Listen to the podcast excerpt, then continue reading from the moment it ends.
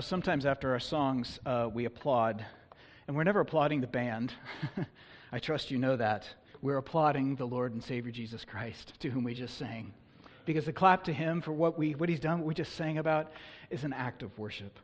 So is reading His Word, and so I would like to read our passage of Scripture just before you're seated that we're going to look at this morning. It's taken from Philippians chapter 3, verses 12, uh, down to chapter 4, verse 1. This is God's word. The Bible says, Not that I have already obtained this, that is, future resurrection, nor am already perfect, but I press on to make it my own, because Christ Jesus has made me his own. Brothers, I do not consider that I have made it my own, but one thing I do, forgetting what lies behind and straining forward to what lies ahead. I press on toward the goal of the prize of the upward call of God in Christ Jesus. Let those of us who are mature think this way. And if in anything you think otherwise, God will reveal that also to you. Only let us hold true to what we have obtained. Brothers, join in imitating me and keep your eyes on those who walk according to the example you have seen in us. For many of whom I have often told you, and tell you now, even with tears, walk as enemies of the cross of Christ. Their end is destruction, their God is their belly, and they glory in their shame, with minds set on earthly things. But our citizenship is in heaven. And from it we await a Savior, the Lord Jesus Christ, who will transform our lowly body to be like his glorious body by the power that enables him even to subject all things to himself. Therefore, my brothers, whom I love and long for, my joy and crown, stand firm thus in the Lord, my beloved. This is God's word to us. You may be seated.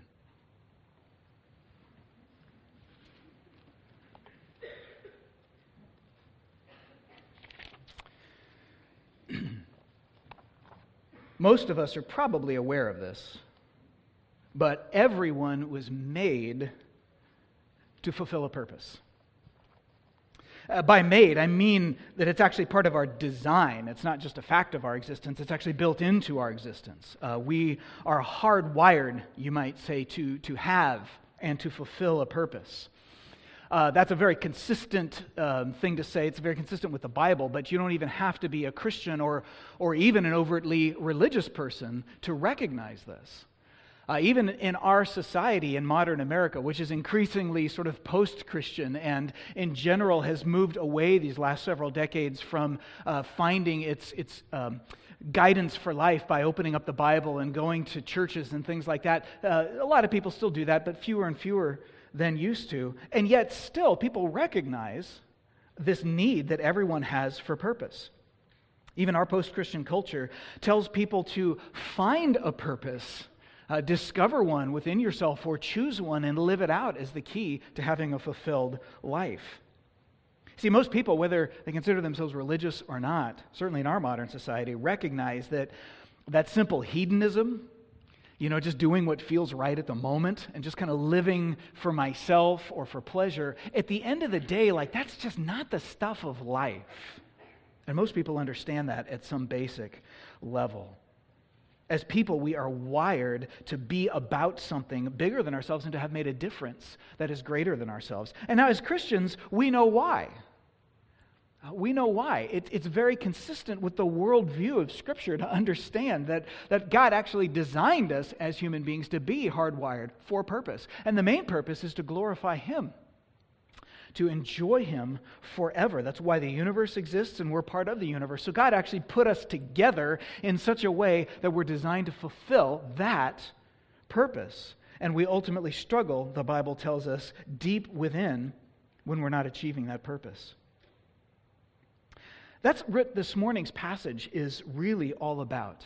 This idea of what does it mean as a Christian to reach for a higher purpose and to live for a life in which I'm reaching for a higher purpose, but not just any higher purpose, God's higher purpose. What is that? What does it look like? That's the subject of the passage that we just read. This morning, there's uh, three simple observations I want to make in this text that we just read. Um, the first and the second, uh, sorry, the first and the last are a little bit more brief. The second one is really the heart of the passage. And they all amount to living a life that is extending toward God's purpose. That's his call on you, and that's his call on me if you're a Christian this morning.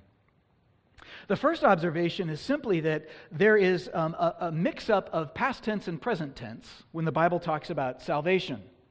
And we saw this several times in the passage that we just read.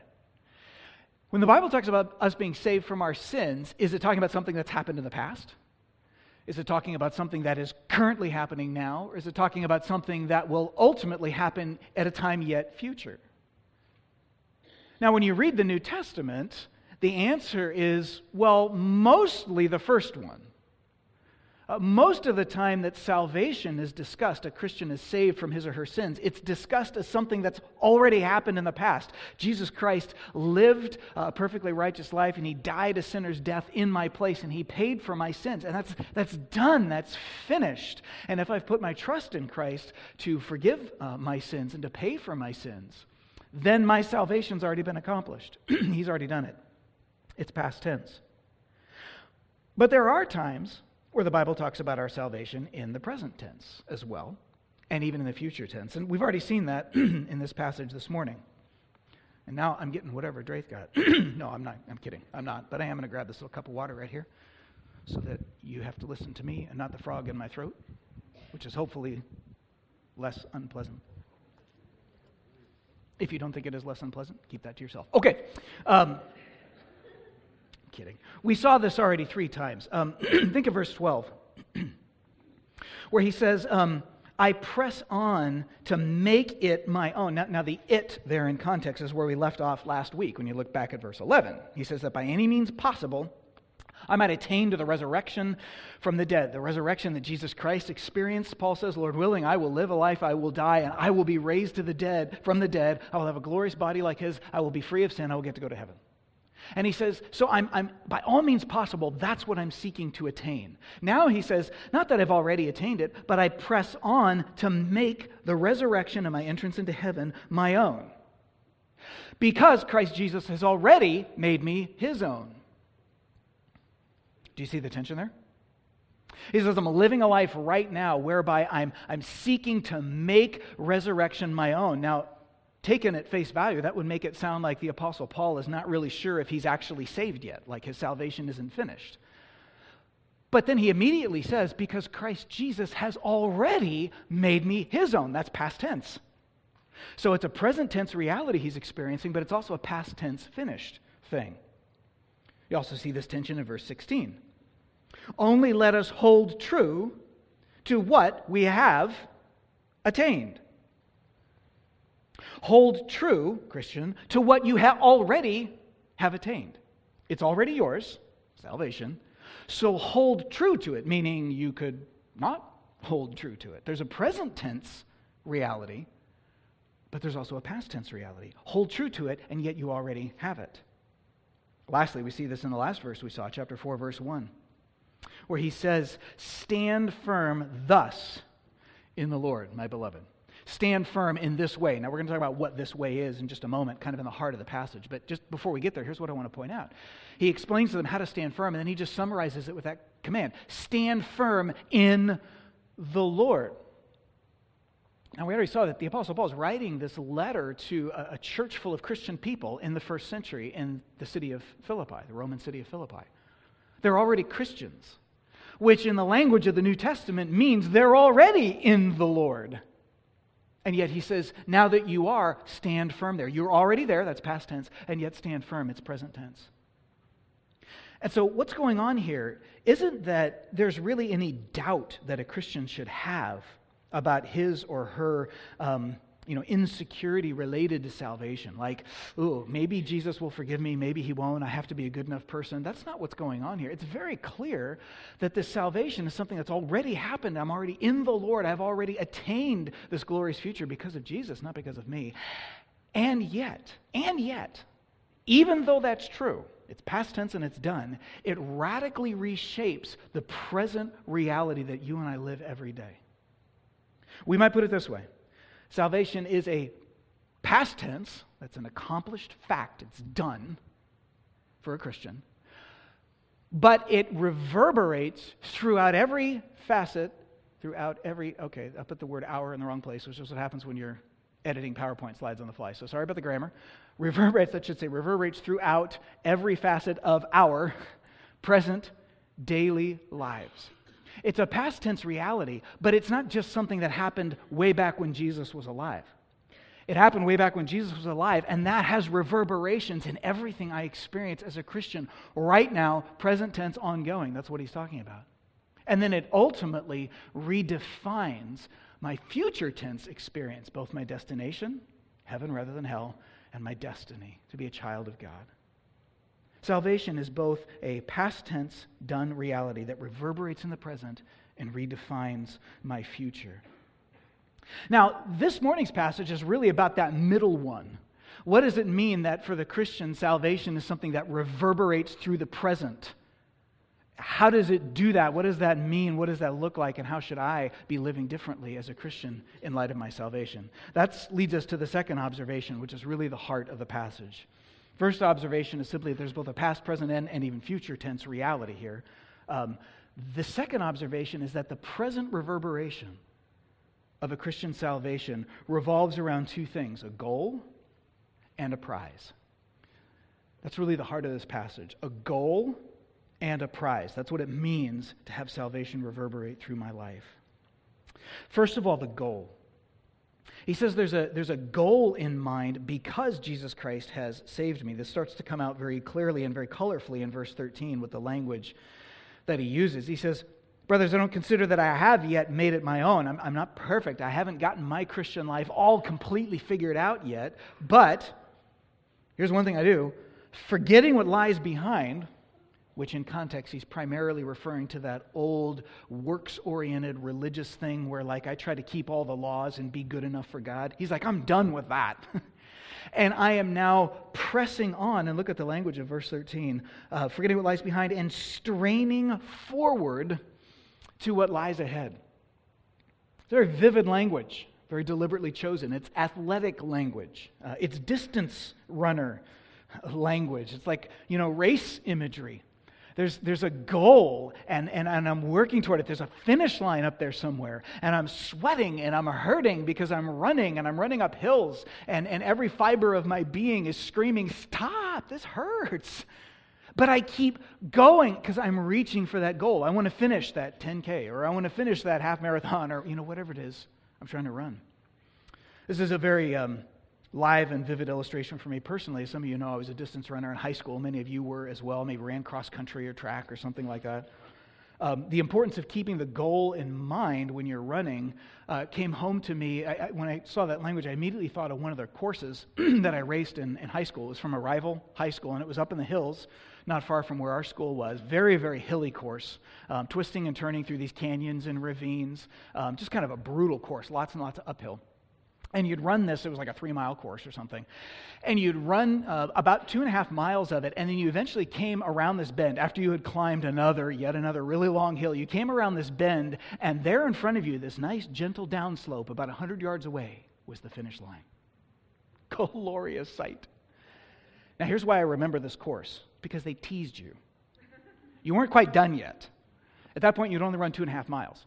Now, there was a ridge that went off to your right, and there was a trail on it. And so they walked a quarter mile out onto that ridge and dropped a little orange cone and said, The first thing you have to do is take a right turn, run another quarter mile out there, hit the cone, turn around, and then run back. Now you've done your three miles, and you can go to the finish line. So you're coming around that bend, and you're like, Oh, glory! Oh, not glory. I've still got another half mile to go. And you'd run, and of course it's uphill. So you're running up this ridge and you're seeing that little cone way out there in the distance and you're like, is this race ever going to end? But you know, you'd get up there and you'd eventually turn around and now you're headed back down and you could look out across this one little ravine and there was the finish line. It was still a quarter mile away, but it's all downhill now. And you're like, I'm going to make it. if I see another hill again, I'm probably going to scream, but like, I'm going to make it. It's, it's worth it. I keep going because I'm almost there. I can see it. Now you're running on, you know, dirt, not pavement, so you got to look down too, so you don't twist your ankle on some dirt clot or something. But you don't just focus here; you're looking up because you can see that finish line. coming. That's what he's talking about here. Christians live life in such a way where it's like I've got one eye on whatever I'm dealing with in the day, and another eye, as it were, out on the goal, the finish line, my resurrection and the completion of my salvation. To have salvation reverberate in the presence means that I live life with the goal clearly in mind. Everything I'm doing here and now is being done with reference to and in view of that goal and when God will finally take me home.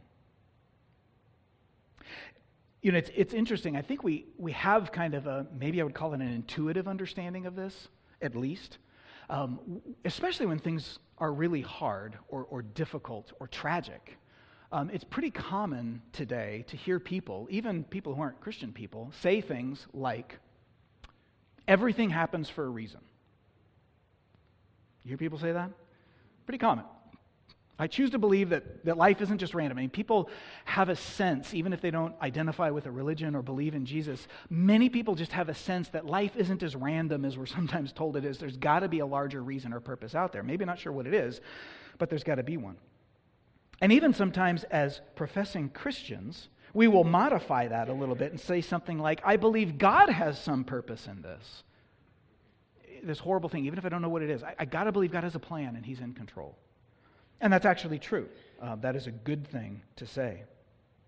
Although sometimes I wonder if we imply that we don't have any idea what that purpose may be. Now, it's true that often I don't know exactly why God has allowed some difficult, horrible, or tragic thing to happen to me or to somebody else that I know or love, or maybe even to a stranger. Like, God, why, why would you allow that accident? Why would you allow that person to get cancer? Why would you allow that person's marriage to fall apart or whatever the situation is?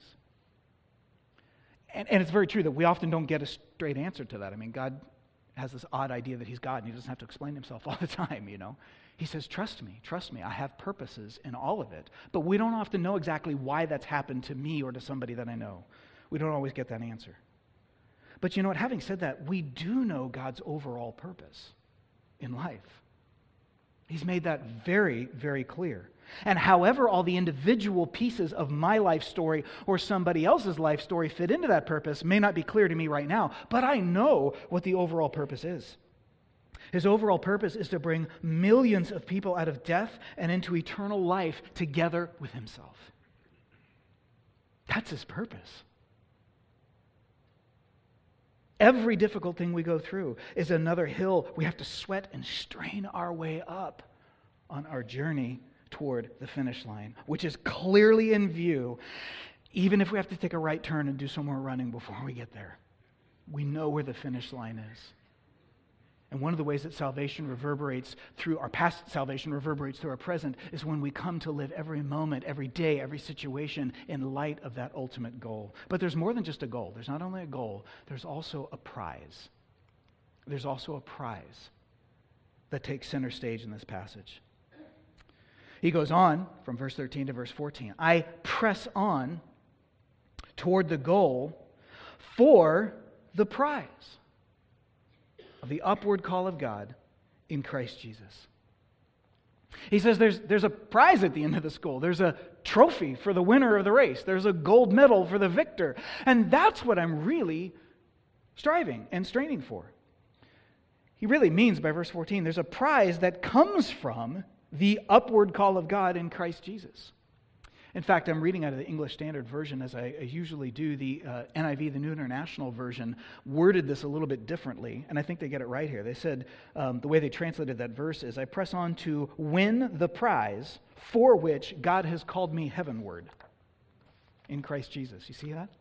There's a prize. God has called me to heaven, and there's a, there's a goal. It's not just a finish line, there's an award. There's something worth striving for. I mean, an athlete trains and strains and pains because he wants to at the end of the day. It's not just the pain, it's the joy of winning. And the, the joy of winning and competing outweighs the cost that you have to pay to become the well trained athlete. This is a picture of the Christian life. That's what the Bible's trying to show us. We're on a mission as Christians to advance the kingdom of Jesus by making him known to those who aren't his followers and making him more beautiful in the eyes of those who are his followers. Maybe in the language of the Bible, that would be we're on a journey to be disciples who make disciples. We help one another follow Jesus better, and we help those around us who don't follow Jesus see the gospel and see the beauty of Christ so that they can become disciples of Christ too. We do this by living a life that announces the greatness of Jesus and the perfection of the salvation that He's accomplished for us. Everything that I do and everything that I say, ideally, is going to reverberate with the goodness and the beauty of my Savior, that people would see Him when they experience relationship with me and hear me speak. Now, that task culminates when our faith becomes sight. That's the goal and the finish line. When, when God wipes every tear away from our eyes, when either He returns, Lord willing, or I die and go to be with Him. And when we hear those life giving words, well done, good and faithful servant. Enter now into the joy of your master. That joy you've always believed was there, that joy you've been holding on to, the hope of someday I'll experience this. Guess what? It's finally payoff time. It's finally payoff time. Oh, what a day. That's the prize for crossing the finish line. He says, That's what I'm reaching for and straining for. That's what's out in front of us. Crossing that finish line means receiving the most beautiful, satisfying, and exhilarating prize the universe has to offer a place as a blood bought son and daughter in the very presence of the God who is himself life for all eternity. Last week, I, I read an excerpt uh, from a letter that uh, an American missionary wrote to his father in law, early 19th century missionary Adoniram Judson, when he was asking him for his uh, daughter's hand in marriage. And we focused on the life that the missionary, Adoniram, and his wife, Anne, uh, the life that they lived. I want to just go back and read one small part of it and think for a minute about her father. Remember now, this is the early 1800s, and uh, travel was much, much more difficult. It was several months by boat to get to India, which is where they were originally headed. They ended up in Burma and lived there for many, many years uh, until Anne died. Uh, acting as missionaries, no real hope that they would ever get to come back anytime soon, see their families again. Um, no Skype, no email, no long distance phone calls. I mean, this was like a major undertaking to go be a missionary in a foreign country that far away. Now he's asking this dad if dad will bless their wedding so that he can take dad's daughter away and he may never see his girl again. Ever in this life. Never probably see any grandchildren that they have. Never get to have them over for Christmas dinners and Easter celebrations and the grandkids' birthdays. Uh, there was a lot loaded into this request. Let me read a part of the letter that he wrote to his soon to be father in law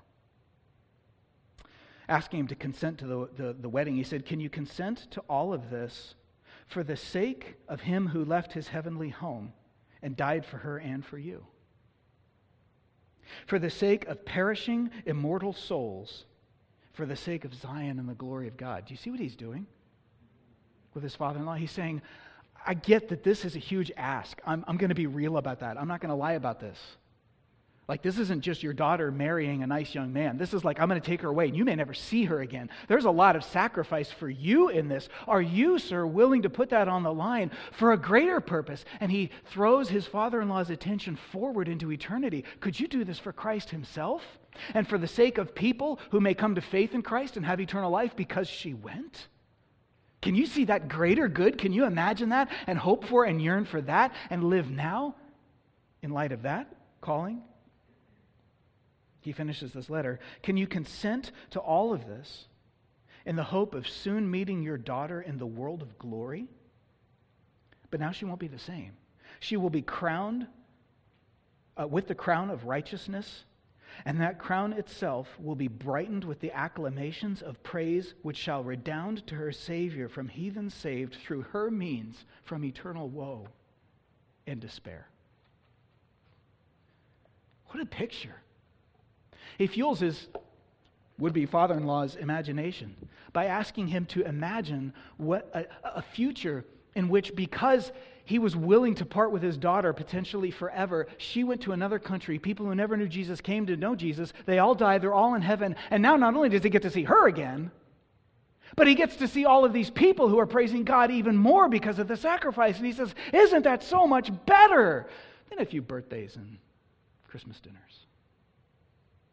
Can you live this life in light of the next? I, I read that quote and I'm simultaneously struck and convicted by how short term my own vision often is. And at the same time, I'm incredibly motivated to say, Yes, God, I want to live for so much more than just my here and now short term desires.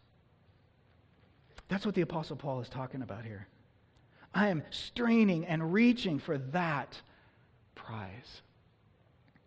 And you know, at some level, that's a growth process, I think, for every Christian. Um, very few people are just born into the kingdom of God and instantly think this way all the time. In fact, I'm not sure I've ever met anybody who would say that that was the case.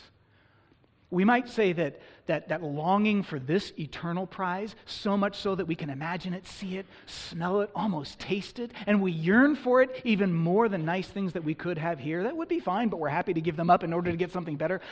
Thinking that way, that's kind of an acquired taste, really. It's kind of an acquired taste. It's a reorienting of the affections and the hopes that takes time and it's a process. Maybe you've had experience acquiring a taste uh, for certain things that are better for you than what you might prefer.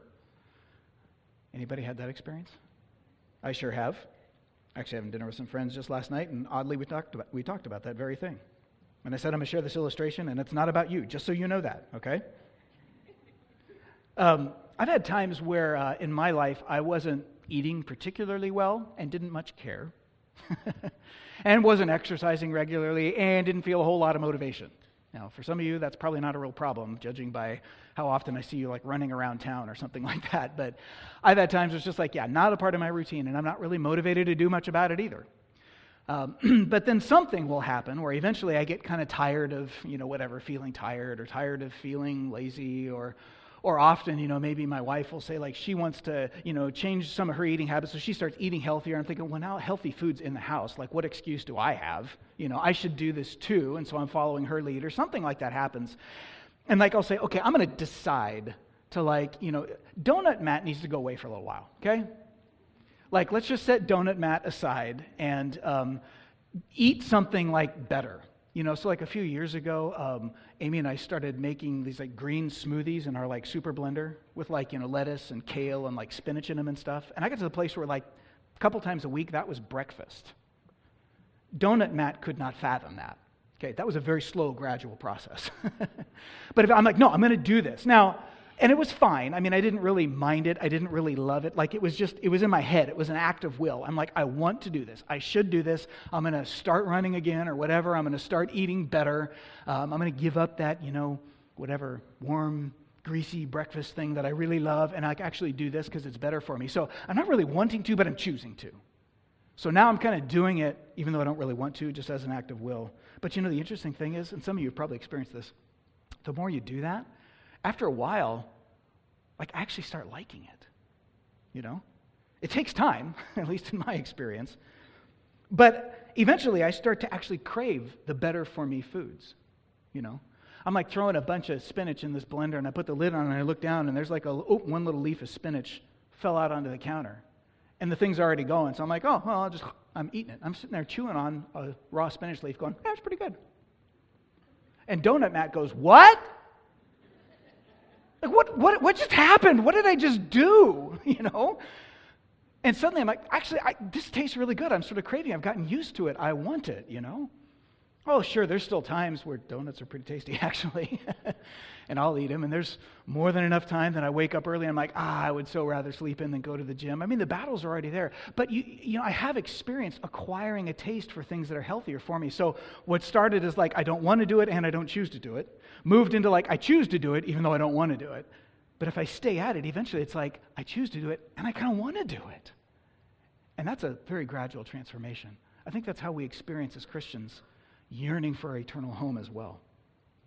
Sometimes it's like, man, I, I find that hard to picture. You know, I don't even want to do that. Or maybe, maybe I read a passage like this and I say, okay, you're right. I want to do that. I want to live that way. And so I start trying to think more about who Christ is. And I start trying to live more, uh, less for myself now and more for God's greater purposes. And sometimes it's not really fun and it's a sacrifice, but I keep doing it. But eventually I'm like, you know what? God's word is really beautiful. And you know what? Sometimes when you take risks to talk to somebody about Jesus, they're actually willing to talk about Jesus. And I just had a spiritual conversation with a friend that was awesome. And it starts to get addictive. It's like, wait a minute, this is cool. wait a minute, I could actually have less coffee or downgrade my cell plan. I know I'm getting a little sacrilegious here, but you know, like I could make lifestyle choices and give more money so that some kid in Haiti or South Sudan can actually have an education or basic food. And that's like actually fun. I start to want to do that kind of stuff. Whereas the old me wasn't even thinking about it. It's an acquired taste. And I don't know where you're at with that, but maybe like me, you feel the pull of modern American middle class success.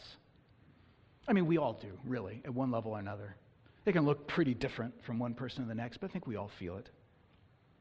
Um, get good grades, be one of the successful students in school, uh, go to college, get a job, get a job with long term career potential. Maybe for you, it's the drive to get married, have kids, raise a family.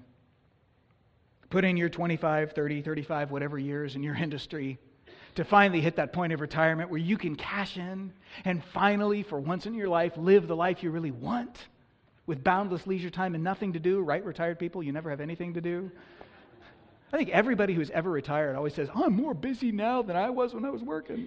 And all of us working stiffs are like, no, you're not. Stop it. And they're like, yes, we are. You know, it's like, but there's this goal, right? What, what goal? What, what motivates me when I get up out of bed in the morning as a Christian? What am I reaching for? What am I striving for? By the way, of course, there's nothing inherently wrong with any of the things I just mentioned getting good grades, going to school, having a career, saving for retirement. Those are all good things. They're very good tools for getting along in this life. They make really good tools to get along in life. They make really bad life ambitions because they'll always let us down. They'll always let us down. We were made for more. The Bible's telling us there's a goal and there's a prize. Paul says, That's what I strive for. And just before we move to the final point, let me just quickly mention that for some of us, maybe the answer to that question is a little bit different. Maybe it's like, you know what? Things are so hard in my life right now, I'm just trying to survive. You ask me what gets me up out of the bed in the morning? Like right now, I'm not even sure. I'm just, I'm surviving. I'm not reaching for even lesser temporary goals, much less greater eternal ones. I'm just trying to get through the day. And this all this talk of, of ambition and striving, sometimes, especially when we're in a really, really hard period of time, can just feel like, man, I'm just trying to get by. And it can be easy to hear uh, a passage of scripture like this and just feel like, oh, there's one more way. My life isn't measuring up to God and what He's calling me to. And I actually hope that when we read this, um, we don't hear as much guilt and shame as we hear inspiration and encouragement, because I really think that's what the Bible is going for here. It's an exhortation, it's an encouragement to say, friends, we all get sucked into that like living for here and now stuff. It takes a thousand different forms, but we all know what that's like. But as Christian people, the Bible's trying to lift our eyes up and say there's so much more. There's a goal and there is a prize. Don't waste too much time being frustrated that you're not living that out right now. Just get excited about it and start living. In fact, there's great hope in this passage for those who are feeling like, man, I am just trying to survive for whatever reasons. And if that's you, I hope you hear that hope. Because this passage says that no matter how steep the hill is that I'm on, no matter how painful it is to climb, there is a finish line at the end with a prize that is worth every ounce of pain and every drop of sweat. There's great hope here. So be motivated. The Apostle Paul calls every Christian to this in verse 15. He says, Let those of us who are mature think this way. Now, those of us is, again, he's talking to his, his audience, a whole church full of people like this one. They were in the first century, we're in the 21st, but the time is the only difference. He says to a whole group of Christians, let all of us who are mature, we're growing Christians, like this is, this is how we think. If you are a mature Christian, this is how you think. And if you think this way, you're a mature Christian. This is part of what it means to be a mature Christian, is developing this mindset where I'm living this life in light of the goal and the prize. And that becomes more and more an experiential reality for me.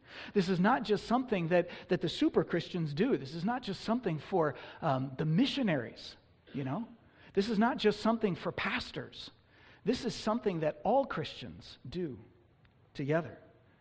And I think my thing may have gone. If you can advance that slide for me, that'd be great. My clicker's not helping me out very much here. this is something that all Christians are called to do. This isn't just like the way that, thank you, this isn't just the way that, um, whoop, back one more. There it is, right on. There we go. We'll do the rest of this audibly. There's only one more slide left. This isn't just the way that, um, like missionaries, you know, who, who leave the country and, and go live in a foreign country where, where maybe there's a lot less comfort and maybe a lot less security. And we're like, wow, they voluntarily gave that up to go serve Jesus. And that's pretty amazing. And like they're clearly making investments, you know, giving up short term things for long term eternal purpose. And that's great for them, but like, I'm not a missionary. So maybe Paul's talking about those kind of people. Actually, he's talking about all of us. He says, let all of us who are mature think this way. He's like, this is what I do as the Apostle Paul when I run around and, and start churches all over the first century. But most Christians weren't doing that. They were living in their communities and raising their families and working their jobs. And he says, You too live this way. This is how mature Christian school teachers think. It isn't just about showing up and dealing with cranky kids and cranky parents and, and discipline problems and getting through the day. There's a goal and a prize, and somehow today God has a plan for you in reaching that for His glory. This is how mature Christian stay at home moms think. It isn't just endless piles of laundry and dirty dishes and unvacuumed carpets, although it's actually probably all of that. but there's also a goal and a prize, and every moment of this matters in light of eternity. It's an opportunity. This is how mature Christian police officers think. It isn't just another patrol, another pile of reports, another bad guy to calm down or intervene with and arrest, another ticket to write. There's a goal and there is a prize. And God has given you opportunities to achieve that every single day. It's how mature business executives think, it's how mature Christian software engineers think. It's not just another line of code to debug or another project deadline to hit. There is a goal and there is a prize. And how can I live this life and this day in light of that? It's how mature Christian doctors and nurses think. It's not just another list of sick people, some of whom may be cranky and some of whom may be appreciative. It's how mature Christian parents and spouses think. It's not just another need that the kids have or another issue I have to deal with with my husband. There's a goal and there's a prize. You see? This is how he says, let us all think this way. In all of these facets of life, Every day is an opportunity to reach for the real eternal goal, yearning for the prize that comes with crossing that finish line. So we see that salvation is a past tense reality that reverberates in the present. And the second, the main point was how does it do so? Primarily by living today in light of the goal and the prize. That's what this passage lays out for us. Now, as he concludes, we've got just one more observation to make because we just left a bunch of questions on the table, didn't we? It's one thing to say, I need to live today in light of that goal and that prize. It's another thing to say, what does that mean? What does that mean for me today if I'm a school teacher, a software engineer, a stay home mom, stay at home mom, a police officer? What, what does that look like? And that would have been true in the first century too, the original readers of this letter. They could have said, What does that mean, Paul, if I'm a coppersmith? If I'm a local government official, if I'm a farmer, if I'm married, if I'm single. Like, I, it sounds great, but what does that mean? And he could have gone on for several more chapters saying, so now if you're in this category of life, think about like these five things. And if you're in this category of life, think about these 12 things. And like, here's how it might look. He could have done that, and the book of Philippians would have been a lot longer than it is. But here's what he does instead. Verse 17 having laid that vision of living this life in light of the goal and the prize, he says, Brothers, join in imitating me. And then he says, Keep your eyes on those who walk according to the example you have in us. He says, The biggest way we can start to answer that question is to actually watch one another. Watch one another. There's no way any one person, no pastor, no anybody else could say, you know, for school teachers, here's all of what that means. Like, I've got that all figured out. I don't. for spouses, here's what that means. Like, I know everything about what it means to be the perfect godly husband. I don't. I'm still working on it. Nobody has the list, but you know what? This is the beauty of the body of Christ together. And so I love what the Bible does here. It turns our eyes as Christians, having lifted them up to heaven, and now puts them down onto one another. He says, keep your eyes literally fixed on people who live this way. Watch them. Hang out with them. Ask them questions. Learn from them. See how they're thinking. How do they live out their Christian life in their classroom, office, home, wherever it may be? One of the best ways to orient my life to this glorious eternal goal in terms of my daily experienced reality is simply to be in community with other Christians where we're living this out together. And we're talking with one another about where we're succeeding and where we're failing and how we are striving together to keep the goal and the prize in mind, even as we deal with this relentless list of things that are coming at us in any given day. He does point out in the next couple of verses that not everyone who calls themselves a Christian is necessarily a good role model for this. There's a little bit of discernment involved here. Um, verses 18 and 19, he says, There's a lot of people out there in churches professing to be Christians, but they're teaching you to focus on the wrong stuff, either by their example or by their actual words. And verse 19 gives us a couple of things to look out for when he describes them in very general terms. He says, Their end is destruction, their God is their belly. But by the way, that is the most epic phrase in the entire New Testament, right there. I think I've said that before, but I just, there it is, Philippians 3:19. I love that. Their God is their belly. It's describing people who, like, everything that I do, what really controls me is what I want. You know, it's, it's what I yearn for. Whatever I want ultimately is what I pursue. That's the God I obey. I obey my thirst. Oh, I just got a soda pop company in trouble. No. Um, if, if I yearn for something, I go for it. That's what I'm really stretching and reaching for. I'm living for myself, I'm living for my impulses. So when you see people doing that, those aren't the people whose example you want to follow. And then after that, it also says their minds are set on earthly things. They're focused more on here and now. How can I build the best life for myself that I can build? Even as a Christian, their whole focus is kind of on how can I have the best life right now? He says, You want to find people. Those are people you don't like judge them, you don't look down on them, you don't feel superior to them, but you probably don't want to follow them as your role model. You want to go out of your way to look for people who are yearning for the greater glories of Christ, not just what they feel like they want right now, and who are actually thinking about the goal and the prize, not just what I can have right now. You find those people, man, lock your eyes on them and follow them. By the way, there are usually more people in any church. Ours is, I think, no exception. There are far more people who are interested in following role models than there are people who are interested in being role models. And there's probably a lot of reasons for that. Some of it's probably well placed humility. None of us have it figured out. But fortunately, you don't have to be perfect to be a role model. Otherwise, there would be no role models in the world today. Some of it, too, maybe comes from kind of a, a cultural sense that we have in, in American culture that says, you know, you shouldn't um, puff yourself up too much. You know, like if you put yourself out there like, I've got something to teach you, then that comes off as like arrogant. We're like, dude, get over yourself. You know, we don't want to be, and we don't want to be that guy, you know. So a lot of times in churches, we can feel like, oh, I, I, don't have anything to offer anybody. I'm happy to learn from somebody else, but you know, nobody could ever learn from me. But it's not true. It's not true. If you understand and have responded to the gospel, if you've lived one day of your life following Jesus, then you know something about what it means to follow Jesus. You can talk about things you failed in, you can talk about things you've succeeded in, you can give God the glory. But this is a call for us to live out loud. You see, we don't have to have it all together to be a role model for somebody else. Jesus calls us to pour ourselves into others and let them pour ourselves into us. That's, that's biblical community in a church. To be honest about our successes, God gets the glory. To be honest about our forgiven failures, God, again, gets the glory. But in all of that, we learn from one another because it's not about us. It's not about what I'm making of myself. I've got nothing to bring to the table, but I'm happy to let people know what's going on in my life. See how I do my marriage. Not because it's perfect, but maybe there's something you can get from it. By the way, then tell me how you do your marriage. What can I get from that? See how I do my parenting. See how I do my school teaching. See how I do my studenting. See how I do my stay at home momming. You see how this works? We can learn from each other.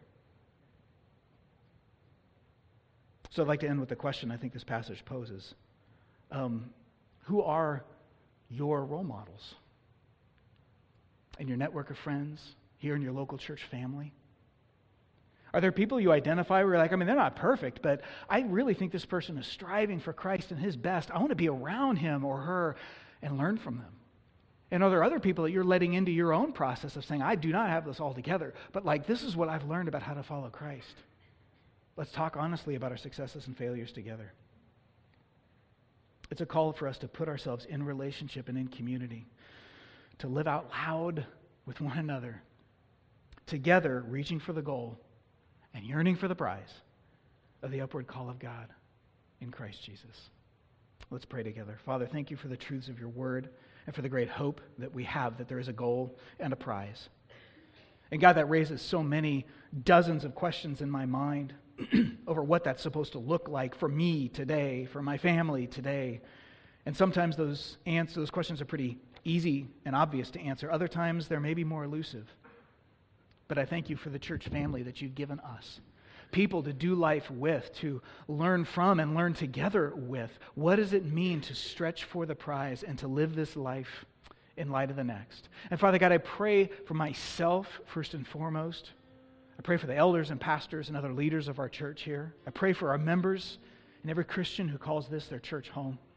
God, would you extend us? Would you stretch us that we might see the goal and the prize more clearly tomorrow than we do today, more clearly today than we did yesterday, and learn to go through the process of not only choosing to reach for it, but loving reaching for it, whatever that may mean for us. Make each step clear to us and give us the heart to step out in faith and take some risks so that we can begin to see what it's like to live a life in light of eternity. God, make us an eternity focused people that we might delight to give and to love and to extend ourselves in service and in proclaiming the gospel in both word and deed, that others around us may come to eternal life. Only you can do this in my heart. Only you can do this in our hearts. And so we pray that you would and receive the praise of a grateful people now. In Christ's name, amen.